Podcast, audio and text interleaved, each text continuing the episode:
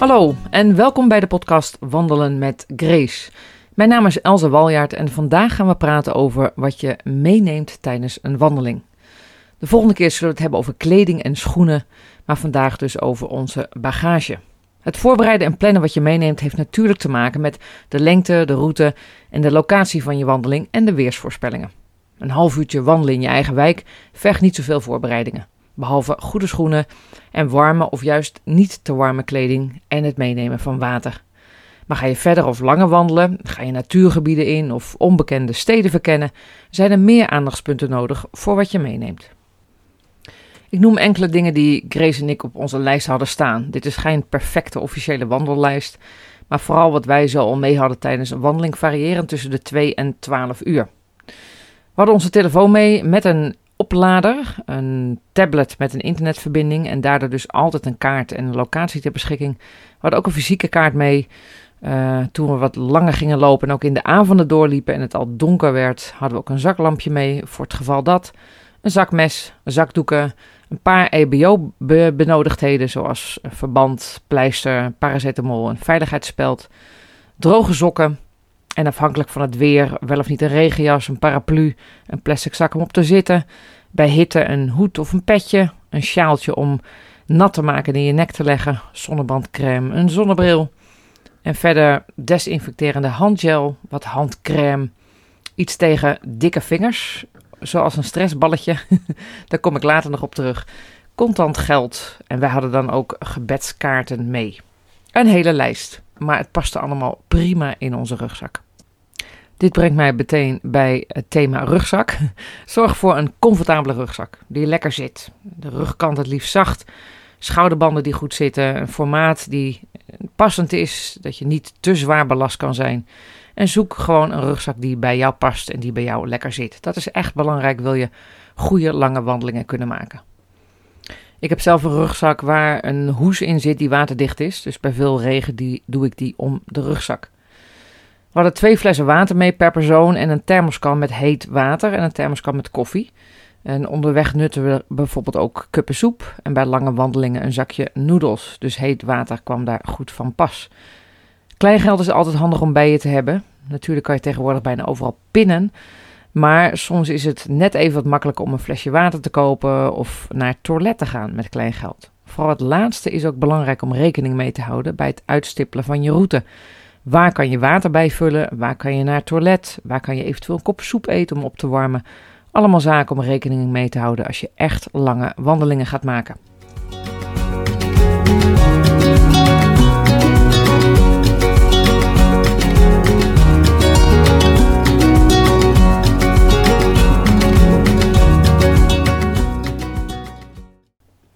Eten en drinken is natuurlijk het belangrijkste.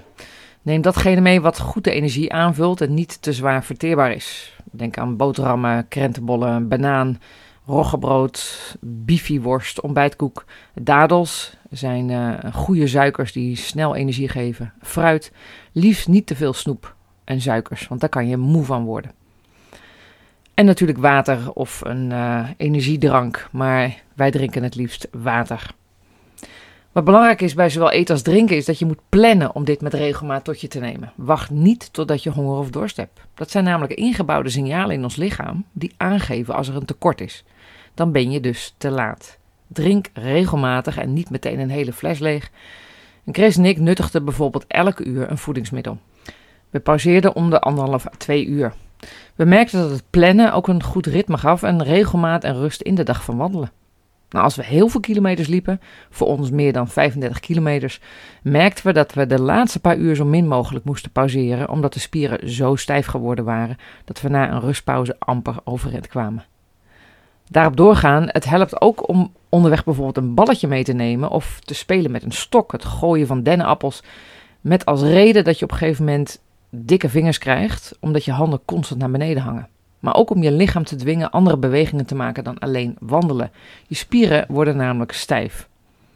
We gooiden wel eens over met een balletje en vooral als de bal viel was het een buigen en kreunend overeind komen, wat ook wel weer voor hilariteit zorgde. Houd vooral plezier in het wandelen. Een oefening, Nou, geen oefening, uh, gewoon een handigheidje. Als je meer en meer gaat wandelen, schrijf dan op wat je zo al meeneemt en wat je onderweg mist. Noteer dat, zodat je een volgende keer beter bent voorbereid. En schaf een rugzakje aan die bij je past, die voldoende mee kan nemen, waar, waarbij je jezelf niet overbelast. Ga je een blokje om, is dat allemaal niet nodig.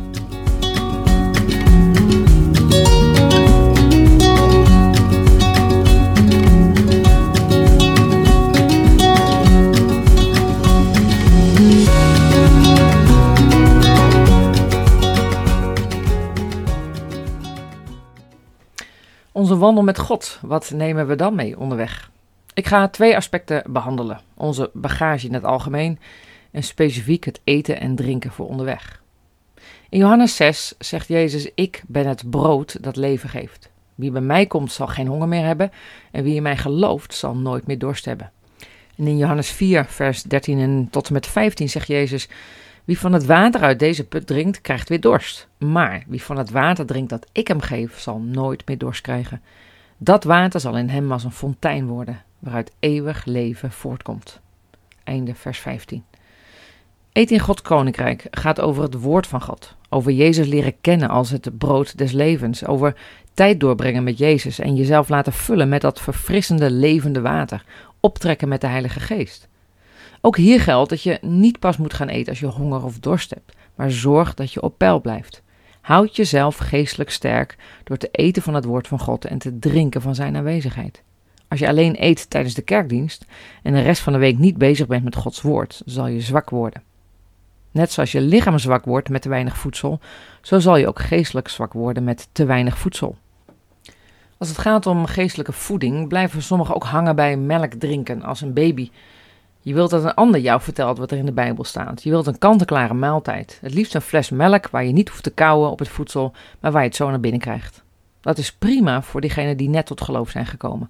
Maar als we groeien in ons geloof, komt het erop neer eigen keuzes te maken en eigen maaltijden te bereiden en te eten. Zelf het woord te lezen en erop te kauwen, erover na te denken. Praat erover met anderen. Neem het woord mee in gebed. Overleg met God de Vader. We vinden dit terug in Hebreeën 5. Daar staat: Nu u al een hele tijd christen bent, zou u eigenlijk anderen moeten onderwijzen, maar u bent helaas zo ver teruggevallen dat u de eerste beginselen van het christen zijn weer moet worden bijgebracht. U bent net baby's die geen vast voedsel kunnen verdragen en daarom nog melk moeten drinken. En er staat er verder: De zware kost is voor hen die goed en kwaad uit elkaar kunnen houden en kunnen opgroeien tot volwassen christenen. Naast onze eigen verantwoordelijkheid om onszelf te voorzien in geestelijk voedsel, zien we dat God ook verschillende keren in de Bijbel wonderbaarlijk voorziet in letterlijk voedsel. We zien dat bij, in het Oude Testament bij Elia en de raven die hem komen voeden. De weduwe die eh, Elia helpt en waardoor de olie en de meel niet opraken tot de dag dat er weer regen komt. We zien het bij de Exodus en hoe God elke dag voorziet in manna en kwartels en water. We zien het in het Nieuwe Testament bij de wonderbare spijziging waarin Jezus door vijf broden en twee vissen vijfduizend man weet te voeden. Dit zijn voorbeelden in het natuurlijke, maar zo kan God ook geestelijk voorzien. God kan wonderen doen in ons voeden met wat Hij spreekt tot ons. We kijken naar het gebed wat Jezus ontleert, het Onze Vader, waarin staat: Geef ons heden ons dagelijks brood. En Jezus die verderop in datzelfde hoofdstuk zegt: Maakt u dus geen zorgen over wat u zult eten of drinken. Niemand zou honger of dorst moeten lijden. Helaas gebeurt dat wel op veel plekken op de aarde. Ook hier in Nederland zijn er mensen die in armoede leven en niet genoeg te eten hebben. Het is goed als we hen kunnen helpen met voorzien in eten en drinken. Maar ook geestelijk zijn er mensen die tekort komen. En voor wie dat kunnen, is het goed om hen te helpen met het eten, het lezen van het woord en samen te bespreken wat er staat.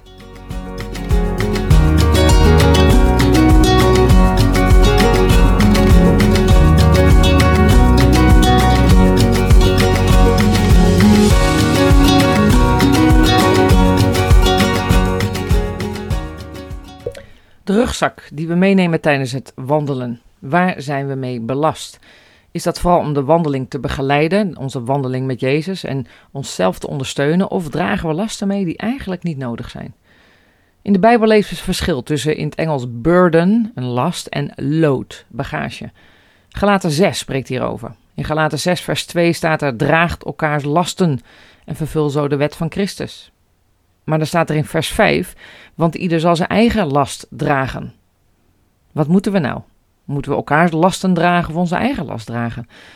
In de grondtekst zie je dat er hier een verschil is tussen een zware last, waarbij we de ander nodig hebben, waarbij God meedraagt en troost en helpt, en onze eigen dagelijkse last. De verantwoordelijkheid die God aan ons gegeven heeft, met vertrouwen dat we dat mogen leren om zelf te doen. Altijd met Gods steun en hulp.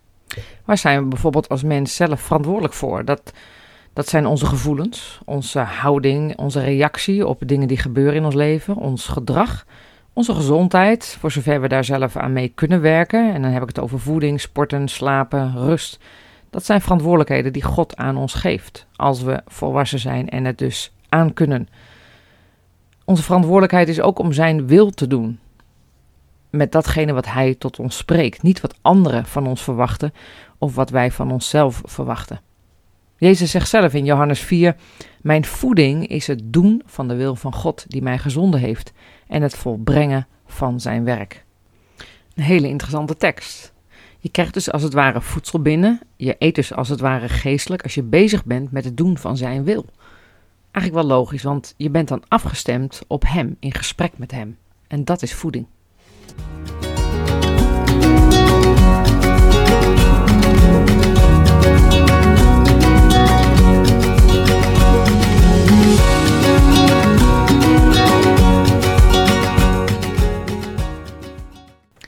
Belangrijk is dat je uit je rugzak haalt wat een last is die niet bij jou hoort. Bijvoorbeeld doordat je jezelf een slavenjuk laat opleggen door de wet. Je leeft dan niet vanuit genade, maar vanuit wetten.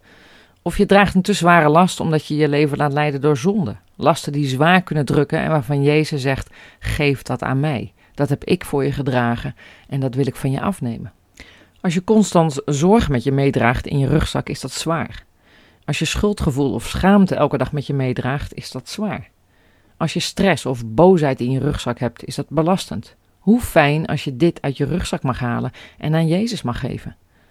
Jezus heeft immers aan het kruis al onze zonden, ziekte en lasten gedragen met de bedoeling dat we die niet meer zelf hoeven te dragen.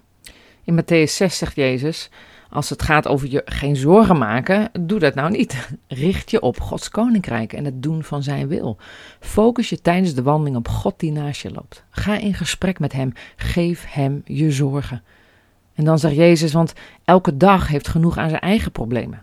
Kortom, er is een dagelijkse last die we dragen, en maar die we aankunnen omdat Jezus naast ons loopt en ons helpt. De rest mag je rugzak uit. Je zult merken hoeveel lichter je leven met God zal worden. De tekst uit Matthäus 11, een bekende tekst, vers 28, 29, 30. Als de lasten u drukken, dit zegt Jezus, en u vermoeid bent, kom dan bij mij. Ik zal rust geven. Voeg u naar mij en wees mijn leerling, want ik ben vriendelijk en nederig van hart. Bij mij zult u diepe innerlijke rust vinden. Wat ik van u vraag is nooit te zwaar, en de last die u voor mij moet dragen is licht.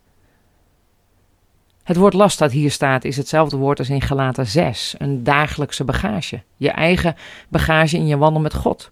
En hier belooft Jezus dat die last, die bagage licht zal zijn als we die samen met Jezus delen en ons laten leiden door de Heilige Geest. En dan blijft daarnaast natuurlijk de wonder bestaan van hoe God kan voorzien in natuurlijk voedsel en geestelijk voedsel. En zijn we aan elkaar gegeven om minstens eten en drinken te geven aan hen die hongeren en dorsten wandelen met Jezus. Het woord van God als voedsel en de Heilige Geest als verfrissend water. De rugzak met alleen datgene erin waar ik samen met Vader verantwoordelijk voor ben in mijn leven. En vooral de wetenschap dat ik hulp mag vragen aan God en aan anderen als ik het alleen niet red. We wandelen met God, maar zeker ook samen. En als afsluiting check ook nog even de website van Stichting Woordactief, woordactief.nl. En daar is op de pagina van de podcast ook een PDF te vinden met de checklist. Tot de volgende podcast.